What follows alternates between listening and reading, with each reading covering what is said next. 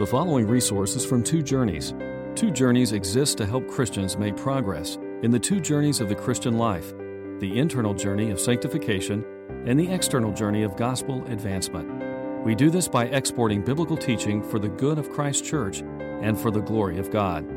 Please visit twojourneys.org for more resources. Please open your Bibles to Genesis 13. We're looking at this chapter that's already been read uh, for you this morning and continuing in our study in the book of Genesis. And as we come to Genesis 13, we come to a story of human conflict. And we also come to the beginning of a contrast. So I look at this as a chapter of conflict and of contrast. I was reading recently about a tragedy that happened in the summer of 1986. Two ships collided in the Black Sea and sank, both of them, uh, bringing hundreds of passengers to the cold depths with them. And this is a great tragedy in any case, but it became even more bitter when the cause of the tragedy of the two ships crashing together became known. It turned out that each of the two captains knew of the presence and the direction of the other ship, but neither one was willing to divert their course. And so they continued steaming toward one another, charging the other to turn until it was too late to stop the momentum of the ships, and they crashed into each other and both sank. Now, you might say, what kind of stubbornness would result in this kind of a tragedy? But all you have to do is look in your own heart and realize how much each of us plays the role of one of those ship captains from time to time. How we're unwilling to divert our course, even if it brings suffering and tragedy to ourselves or our family, because we're just not willing to turn. We're not willing to yield. We're not willing to avoid the conflict for the sake of the relationship. And so I think as we come to Genesis 13, we see the way not to do a conflict on the one part, and then the way by Abraham's faith that a conflict can be avoided and by faith overcome. And so I think we have a wonderful role model and example for us through the faith of Abram. We also see in this, I think, the beginning of a contrast and it's not a major theme in these uh, chapters in Genesis, but it's there. And it's the contrast between the faithlessness of Lot and the outcome of his life and the faithfulness of Abram. And this is a, a constant theme in Scripture. When I was en route to a, a mission uh, trip I was taking in 1986 in Kenya, uh, I had the opportunity to visit one of the old diamond houses there in Amsterdam. And uh, some friends of mine went in and we wanted to look at some diamonds. Uh, it was unforgettable. I remember they served us ginger ale in goblets and all this kind of thing, and it was, it was all very classy. And that's the way we spent our 20 hours in Amsterdam. It was a very exciting time. Um, and I remember that the uh, salesman, as he was bringing out the diamonds, um, uh, first laid down a black velvet cloth and then sprinkled the diamonds onto the cloth. And the black velvet uh, behind the glistening diamonds provided the perfect backdrop so that the diamonds could catch the light and, uh, by contrast, display their characteristics. And so we see this again and again in Scripture. How God will lay out the blackness of someone's sin and of their character, and then contrast it with the faith and the obedience and the love uh, of someone else. And so, by contrast, you can see uh, what God wants you to see. Later in Genesis, you'll see, for example, the contrast of the bickering selfishness of the sons of Jacob and the character of Joseph as he stands under the plan of God and is willing to take anything that God sends his way, his arms staying limber to the service of God. Or uh, you could see, for example, the craven uh, disobedience of King Saul against the man after God's own heart, uh, David, as he was willing to obey God no matter what God said. Probably best of all, you see this in John 18, the contrast between Peter in his repeated denials of Jesus and Jesus, the sublime king, who's in control of everything and who is totally courageous at every moment. And so this, the, the narrative interwoven there in John 18 and 19, the faithlessness and cowardice of Peter and the courage and boldness and the love of Jesus Christ. And we see the same thing, I think, here in Genesis 13 by contrast. We see the faith filled example of Abram and the faithless choice of Lot. Now, what's the context here? As we look in verses 1 through 4, I see really a, a story of restoration, of Abram's spiritual restoration. It says in verse 1 So Abram went up from Egypt to the Negev with his wife and everything he had, and Lot went with him. Abram had become very wealthy in livestock and in silver and gold. From the Negev, he went from place to place until he came to Bethel, to the place between Bethel and Ai, where his tent had been earlier and where he had first built an altar. And there, Abram called on the name of the Lord. Now, Abram's sojourn in Egypt had been a spiritual disaster. A spiritual disaster. It was prompted, I believe, in my reading of the text by his lack of faith in leaving the promised land to begin with. Remember that God had called Abram to leave his country and his people and his father's household and go to the land that God would show him. And so Abram, by faith, left Ur of the Chaldees, and then later by faith, left Haran, and eventually ended up in the Promised Land. And there God spoke to him and said in Genesis 12:7, uh, "To your offspring I will give this land." And so basically, spiritually, you've come home. This is the Promised Land. Well, we see no word of command from God in the text to leave the promised land when the famine got severe. Look at verse 10 of chapter 12. Go back one chapter to chapter 12 and verse 10. It says, Now there was a famine in the land, and Abram went down to Egypt to live there for a while because the famine was severe. Well, was that reason, though, to leave the promised land? Was that reason to turn his back on God and to believe that God could not provide for him? Was there any spiritual order from God to leave the promised land now and go down to Egypt? I don't think so.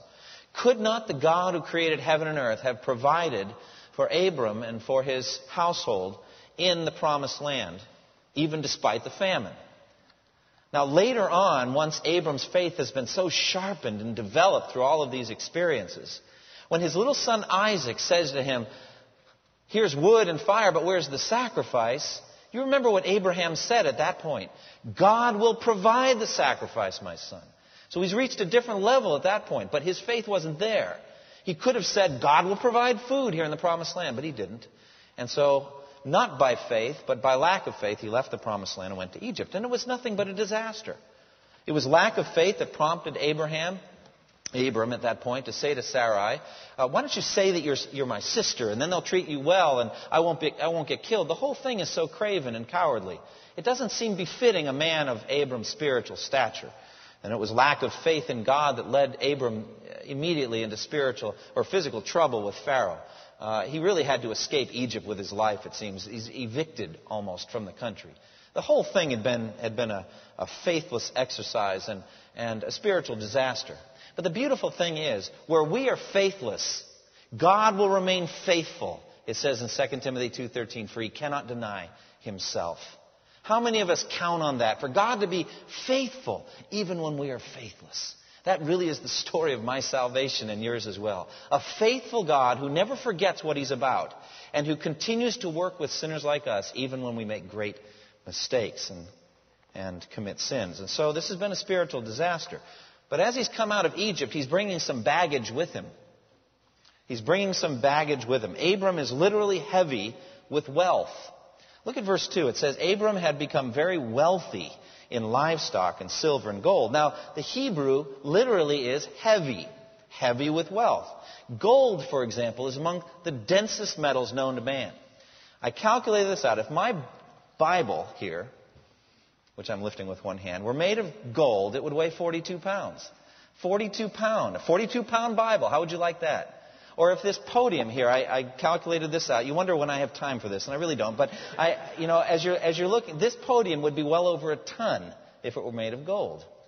And here's Abram coming out of Egypt, heavy with wealth. Well, it's one thing if you have a house with a foundation and you don't have to move much to be heavy with wealth. It has its own problems. But here is Abram traveling about in tents by camels, I guess, going from place to place. Wealth can be a crushing burden. It can be a big problem as much as a blessing. John Lippitt said, I've been more bossed by my fortune than I've bossed it. I love that quote. Uh, sometimes the wealth can be in charge of you rather than you in charge of the wealth. God sometimes does permit godly uh, people to become wealthy. Does happen. But even then, it's a great burden, and it comes with it a warning. In 1 Timothy 6:17, it says, "Command those who are rich in this present world not to be arrogant, nor to put their hope in wealth, which is so uncertain, but to put their hope in God, who richly provides us with everything for our enjoyment." And so that's a command and a warning, really, in 1 Timothy 6 concerning wealth. Matthew Henry said this about this, this account in Genesis 13. It says, Abram was very heavy. So the Hebrew word signifies, for riches are a burden. And those that will be rich do but load themselves with thick clay. There is the burden of care in getting wealth, fear in keeping wealth, temptation in using wealth, guilt in abusing wealth, and sorrow in losing wealth. And a burden of giving an account at the end on Judgment Day concerning the wealth. Great possessions do but make men heavy and unwieldy. Abram was not only rich in faith and good works and in the promises, but he was rich in cattle and silver and gold. Now, Henry goes on to say that God does sometimes in his providence make good man, good men wealthy for his own reasons, and it is a blessing. But it is also a burden that he carried with him from Egypt. And soon this wealth and Lot's together will be the cause of their parting of ways. If you look down at verse 6 and 7, it says, The land could not support them while they stayed together, for their possessions were so great that they were not able to stay together. And quarreling arose between Abram's herdsmen and the herdsmen of Lot. The Canaanites and Perizzites were also living in the land at that time. So, because of their wealth and because of all of their possessions, they were not able to stay together. We'll say more on this in a moment. So, Abram has gone through a spiritual disaster. He's gone down on that sojourn to Egypt. It turned out terribly. He comes back burdened with additional wealth, but he does the right thing. He goes back to his spiritual roots. He knows that he needs restoration. He needs spiritual renewal and refreshing. Abram needed his soul restored. And the text stresses this in a number of ways. Look at verse 3 again, verse 3 and 4. It says, From the Negev he went from place to place until he came to Bethel. Now, the word Bethel means literally house of God. House of God. So he came to Bethel, the place between Bethel and Ai, where his tent had been earlier. So this is hearkening back to the earlier days of his time in the Promised Land. And the text does this on purpose. He's returning to his roots. He's going back to where he started from. And in verse 4 it says, where he had first built an altar. That's very important. That was the place where he called on the name of the Lord after he had received the promise of receiving the promised land. He built an altar and he lifted up holy hands in prayer to God. And his faith was strong then, but now it's not. Sin has brought him low. He's weak spiritually, and he needs to go back and start over again. And aren't you glad God lets you do it? Aren't you glad that He restores you and doesn't cast you off? I praise God for that. And so he does the right thing. He doesn't give up on his walk with God. He doesn't give up on the promise, but he goes back and he looks to his roots. He looks to his spiritual foundation. He goes back to where he had first built an altar. And there it says, Abram called on the name of the Lord. The fact of the matter is, in our sojourning with Jesus here in this world, every day is not sweeter than the day before. Sometimes we get ourselves into spiritual deserts through sin and through bad choices like Abram. And we need to be renewed and restored. It says in Psalm 23, The Lord is my shepherd. I shall not be in want. He makes me lie down in green pastures. He leads me beside quiet waters. And what's the next part? He restores my soul. He guides me in paths of righteousness for his name's sake. And that's exactly what's going on here in Genesis 13. Abram's soul and his vision is being restored by God. He's being renewed. Now, it could be that that's what you need today. I have no idea what's going on in your life. I have no idea what spiritual state you came in through the doors with today. I don't know what you did last week over the last few months. I don't know if your quiet times have been what you hope they want, you want them to be.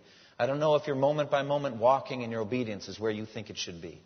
But perhaps you, like Abram, need to be restored. You need your vision renewed of why it is you're even here in this world. Go back to your roots. For Abram, that meant going back to a physical place. It went back, going back to a physical place. Now realize God is omnipresent, but yet at the same time, there are certain places that are spiritually significant. Like when God spoke to Moses and said, Take off your shoes, for the place where you're standing is holy ground.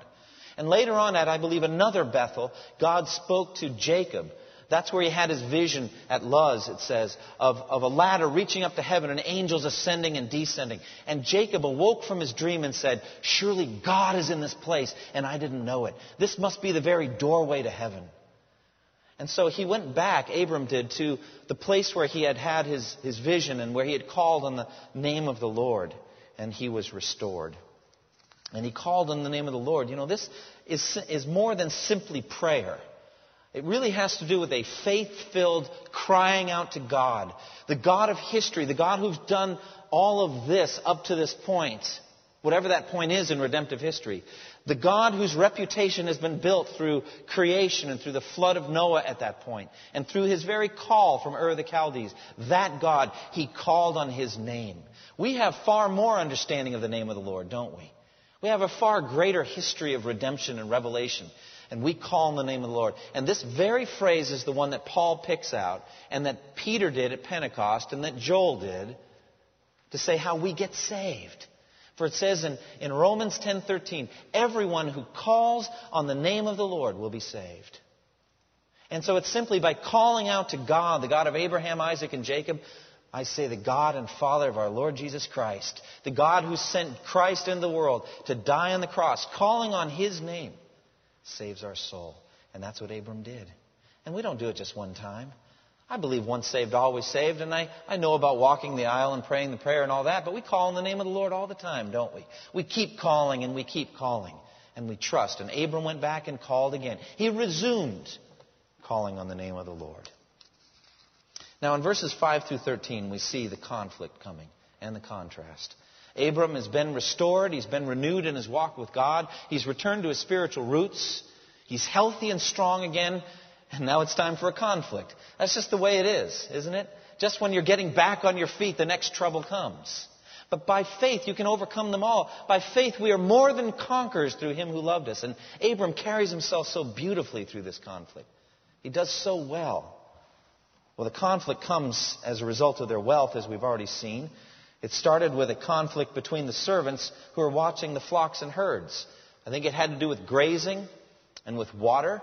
And there were only so many of these resources because the Canaanites and Perizzites are still in the land at that point. They're getting squeezed for grazing rights. I love history. I love reading about the history of the American West, and I've been reading a book recently about that. And during the great cattle drives going up from Texas uh, up north so that the, the meat could be distributed throughout the country, uh, the cattle herdsmen constantly got into land battles with the homesteaders. And literally, they became almost shooting wars that would happen between the cattlemen and the homesteaders. And uh, it's just a bloody chapter of our history and not well known. Eventually, they had to make corridors with fences that the cattle could go on to keep them away from the homesteads. And you can see the, the passion that would come up over these kind of things and the anger and the frustration. And I think at a, at a, different level, perhaps, that's what's going on between the herdsmen of Abram and Lot. They're having, they're having constant conflicts over where the cattle get to graze in the, in the water. This was life. The wells were life. And there, throughout the book of Genesis, struggles over wells and who dug them and who had the right to drink from them. And I think that's what was going on here. What was the cost of their conflict? Well, realize God said from the beginning in Genesis 12, Whoever blesses you, Abram, I will bless. And so Abram is a missionary. And so that whole sojourn in Egypt was a spiritual disaster because what kind of missionary can you be as a con artist and a liar? And so we need to be restored so we get away from that. And now, what kind of witness is it that you're arguing with your family and you can't find a place for you to graze your cattle? You can't get along. And so their testimony is greatly hindered by this conflict. Remember the book of Philippians? Way back when? Philippians 2, 14 through 16 says, Do everything without complaining or what? Arguing. Some of you memorized that verse and said it's one of the hardest verses of your life. Working on it. Some days you do well on the complaining, but not the arguing. Some days uh, better on the arguing and not on the complaining. Some days better on neither. But uh, it's a struggle. Do everything without complaining or arguing. And why? So that you may become blameless and pure, children of God without fault in a crooked and depraved generation in which you shine like stars in the universe as you hold out the word of life. Well, what kind of star were they as they were arguing and having conflicts? How could they hold out the word of life to the Canaanites and Perizzites as long as they were having this conflict? And so we see Abram his faith filled example of peacemaking, Truth be told, actually, Abram never did argue in this account. It was the herdsmen that were having conflicts, and it went right up to the top. And so Abram and Lot met together to try to resolve it. And Abram gives us an excellent answer of how to end a conflict. Look at verse 8. It says, So Abram said to Lot, Let's not have any quarreling between you and me, or between your herdsmen and mine, for we are brothers. Is not the whole land before you? Let's part company. If you go to the left, I'll go to the right. If you go to the right, I'll go to the left. Now, when I was a child and we were arguing over the last piece of cake, we were told that one person would cut it and the other would get to choose, you see. And that way there's no conflict.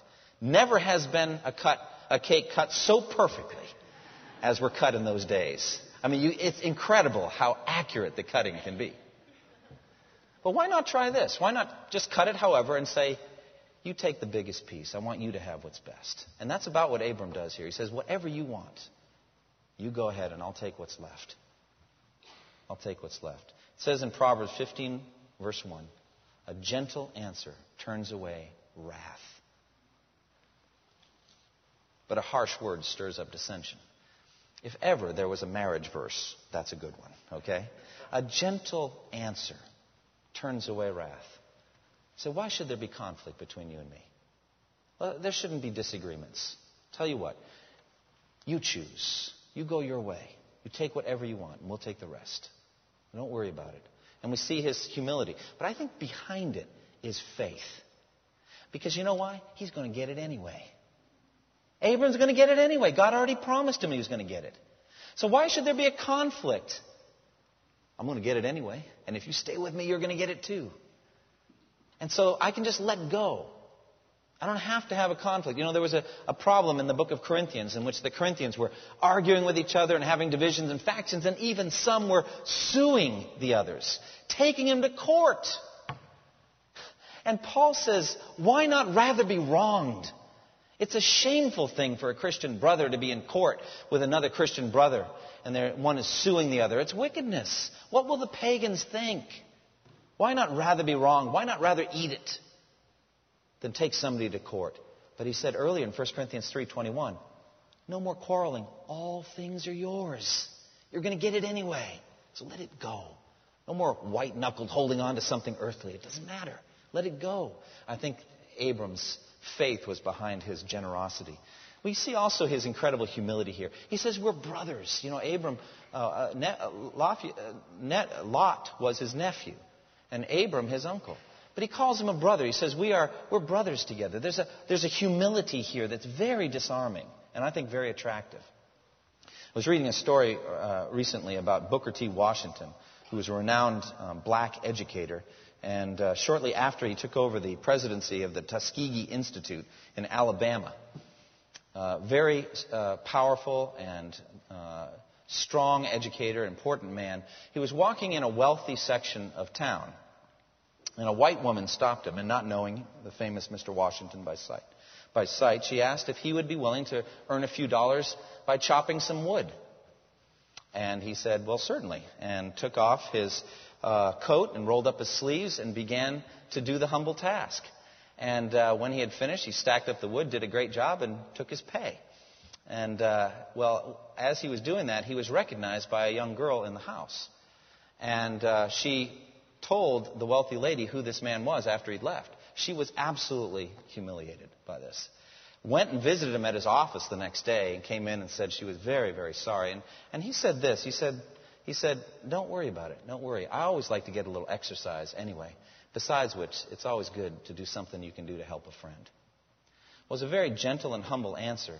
The lady went home, organized some of her wealthiest friends, and gave thousands and thousands of dollars to the Tuskegee Institute as a result of his humility. If he had carried himself like a king and said, Don't you know who I am? I don't chop wood, etc., none of the, those good things would have happened. But he built a friendship, and the Tuskegee Institute was blessed by his humility. And we see the same thing, I think, in Abram, the sacrificial generosity. Is not the whole land before you? Well, let's part company. If you go to the left, I'll go to the right. And if you go to the right, I'll go to the left. Well, Lot at that point made his choice. Imagine Lot standing up on that ridge and looking down, saying, Okay, that's a good deal. So I get to choose first, whatever I want. All right, let me go do it then. So he looks down. Look at verse 10. It says, Lot looked up and saw that the whole plain of the Jordan was well watered, like the garden of the Lord, like the land of Egypt toward Zoar. Uh, this was before the Lord destroyed Sodom and Gomorrah. So Lot chose for himself the whole plain of the Jordan and set out toward the east. The two men parted company. Abram lived in the land of Canaan, while Lot lived among the cities of the plain and pitched his tents toward Sodom, is what it says. Verse 13 Now the men of Sodom were wicked and were sinning greatly against the Lord. A.W. Pink, in his comment on this text, made much of Lot's eyes. See, Lot looked up and saw that the land was watered, and he made a sensual choice. He made a choice based on sense, based on sight. But we walk by faith, the scripture says, not by sight. And so Lot looked down and saw only what he wanted to see, namely that it was lush and green. And I believe Lot probably at that point had caught a kind of a virus from Egypt, the desire for a comfortable and easy, affluent life. It's a spiritual virus that he's caught, and so he's led by his eyes there. And this is the beginning of a decline or a descent for Lot that will end up in incredible shame. I mean, it's a long, long way down. He looks down and he sees the land and sees that it's lush. But there are some things he cannot see. For example, he cannot see the true spiritual condition of Sodom. He can't see what's going on there. We get some hints in the text concerning God's feelings towards Sodom. Look at verse 10. Uh, the land was lush, it says, but this was before the Lord destroyed Sodom and Gomorrah. That's a bit of a warning, isn't it? There's kind of a, a heaviness, like a, a sword of Damocles hanging over Sodom and Gomorrah. This is before the Lord destroyed Sodom and Gomorrah. But Lot couldn't see that when he looked down at the plain. He did not see their great wickedness in the sight of God. Look at verse 13. Now the men of Sodom were wicked and were sinning greatly against the Lord. Allow me to paraphrase Jonathan Edwards' Sinners in the Hands of an Angry God and apply it to this situation. There were black clouds of God's wrath now hanging directly over the heads of the Sodomites, full of the dreadful storm and big with thunder. Had it not been for the restraining hand of God, it would have immediately burst forth upon Sodom. The so- sovereign pleasure of God at that moment in history was staying his rough wind. Otherwise, it would have come with fury, and Sodom's destruction would have come like a whirlwind. And the Sodomites would have been like the chaff of the summer threshing floor. The wrath of God was like great waters that had been dammed for the present they increased more and more and rose higher and higher till an outlet was given at last. And the longer the stream was stopped, the more rapid and mighty was its course when once it was let loose. The floods of God's vengeance had been withheld, but Sodom's guilt was, in the meantime, constantly increasing. And every day they were storing up more and more wrath. The waters were constantly rising and waxing more and more mightily. And there was nothing but the mere pleasure of God that held the waters back, that were unwilling to be stopped and pressed hard to go forward. If only God had withdrawn his hand from the floodgate, it would have immediately flown open the fiery floods of fierceness, and the wrath of God would have rushed forth with inconceivable fury and would have come upon Sodom with omnipotent power. And if the strength of each sodomite were 10,000 times greater than it is, yea, 10,000 times greater than the strength of the stoutest, sturdiest devil in hell, it would have been nothing to withstand or endure it. The bow of God's wrath was bent, and the arrow was made ready on the string, and justice bent the arrow directly at Sodom's heart and strained the bow.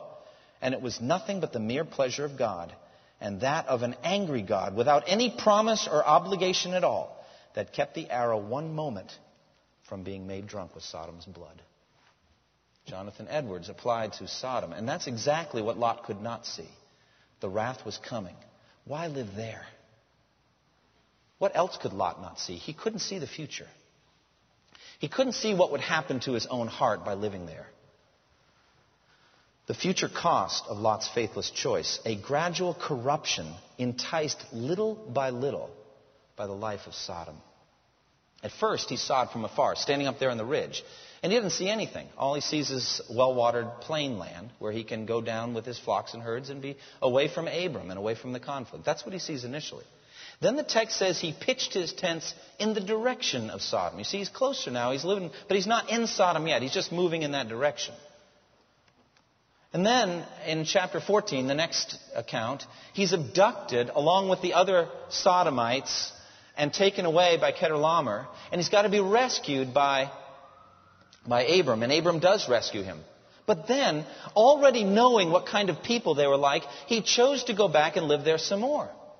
The next time we see him, he's actually living in the city and seems to have a job as the gatekeeper or some kind of a local city official. The people know his righteous commitments and, and uh, stand because he says, Has this foreigner come to judge us? So he's probably already said, Hey, you shouldn't do this. Or but it's not very strong. He's getting watered down, he's getting weakened. His wife became totally enamored with the life in Sodom and could not bear to leave. And despite the angel's warning, don't look back at the city, she looked and was turned into a pillar of salt. And so Jesus said, Remember Lot's wife. Lot's sons in law had absolutely no intention of leaving Sodom when the angels came. No intention whatsoever. They stayed there. They mocked him and ridiculed him, and so they stayed and perished. Lot's daughters came with him, though greatly reluctantly, and they fled. He ends up in a cave with his daughters. I think they thought the entire world had been destroyed. And he ends up getting them pregnant after he got drunk. He didn't know what he was doing. It's one of the most shameful and despicable stories in the whole Bible. And it began at that moment when Lot was just standing up there on the ridge looking down over the plain. And it looked good to him. And he figured he'd travel there and see what it was like. And yet, Lot is a story of God's redemption as well.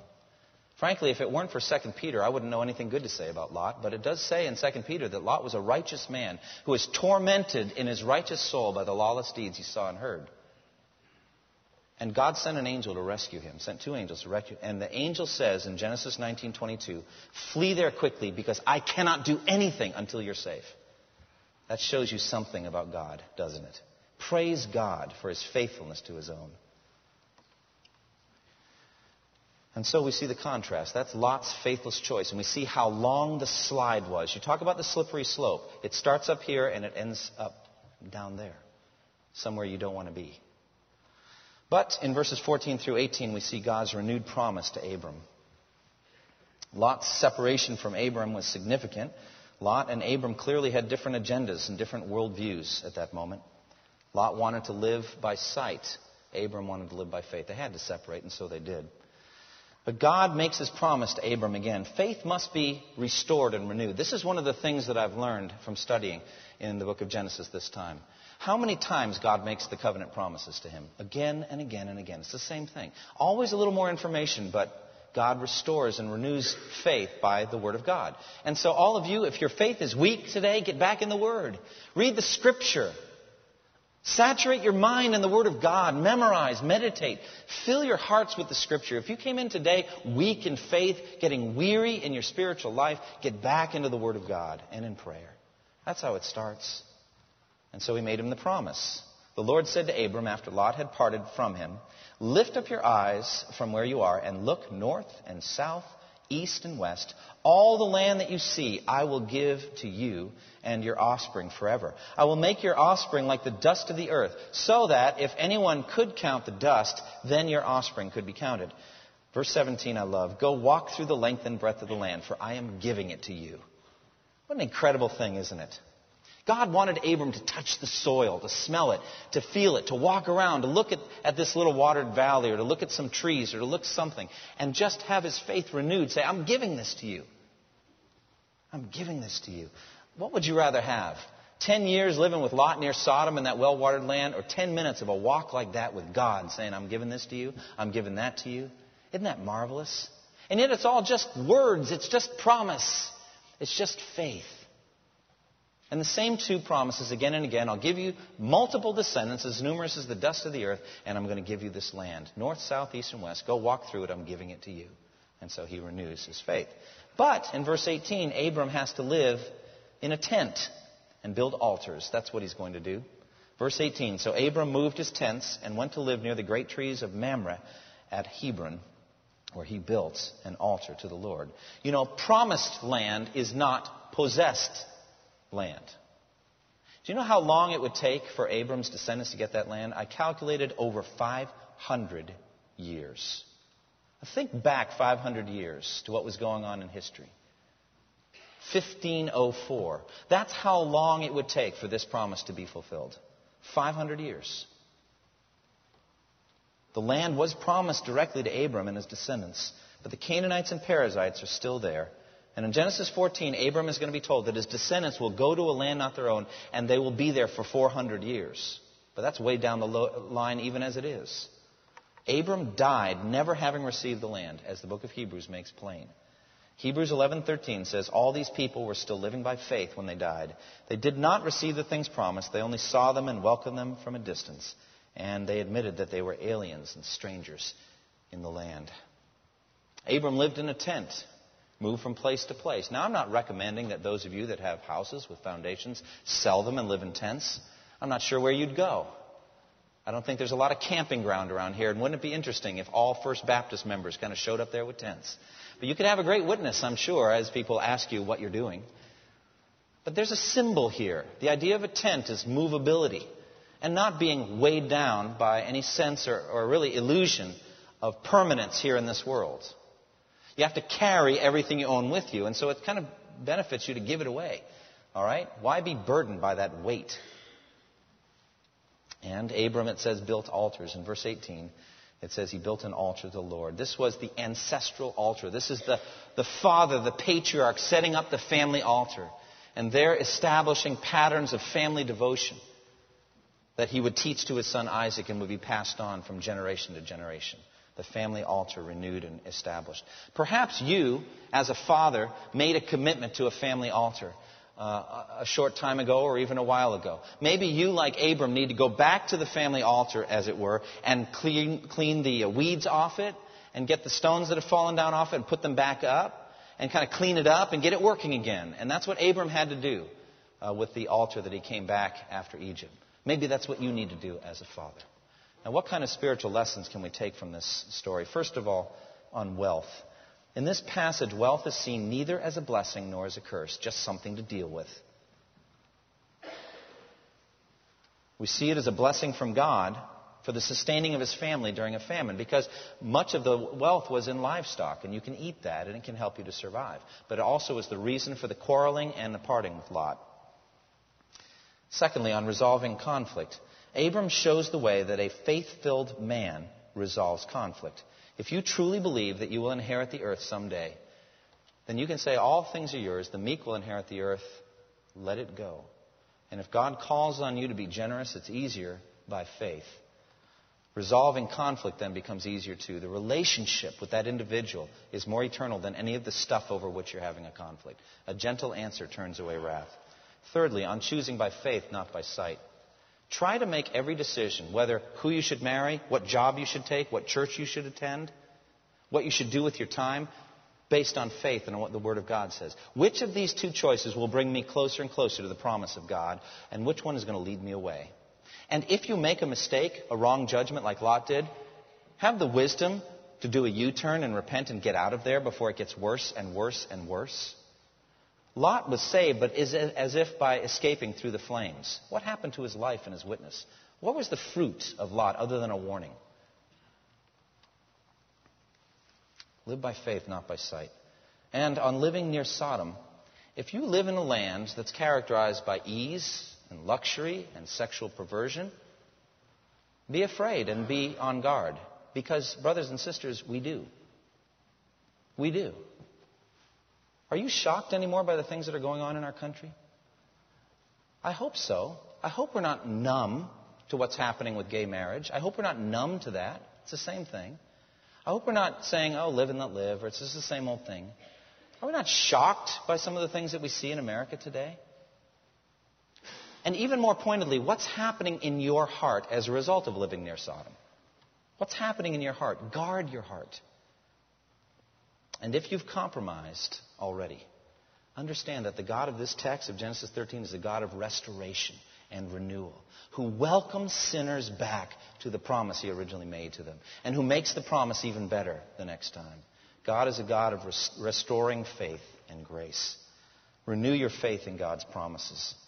And finally, be willing to live in a tent, metaphorically. If any of you are thinking of doing it physically, come and talk to me about it, and uh, I'd like to find out what you have in mind. But uh, basically, acknowledge that nothing here is permanent. There's nothing with a lasting foundation here in this world. And establish the altar in the center of your life, not physically, but a calling out on the name of the Lord. It could be that you're listening to me today and you've never committed your life to Christ. Maybe you've never called on the name of the Lord at all. Maybe Jesus is not your Savior. When you walked in the door, He wasn't. Trust in Him. Call on the name of the Lord. Trust in Him for your salvation. And then, having done that, walk by faith and not by sight. Thank you for listening to this resource from twojourneys.org. Feel free to use and share this content to spread the knowledge of God and build His kingdom. Only we ask that you do so for non commercial purposes and in accordance with the copyright policy found at twojourneys.org. Two Journeys exists to help Christians make progress in the two journeys of the Christian life the internal journey of sanctification and the external journey of gospel advancement. We do this by exporting biblical teaching for the good of Christ's church and for the glory of God.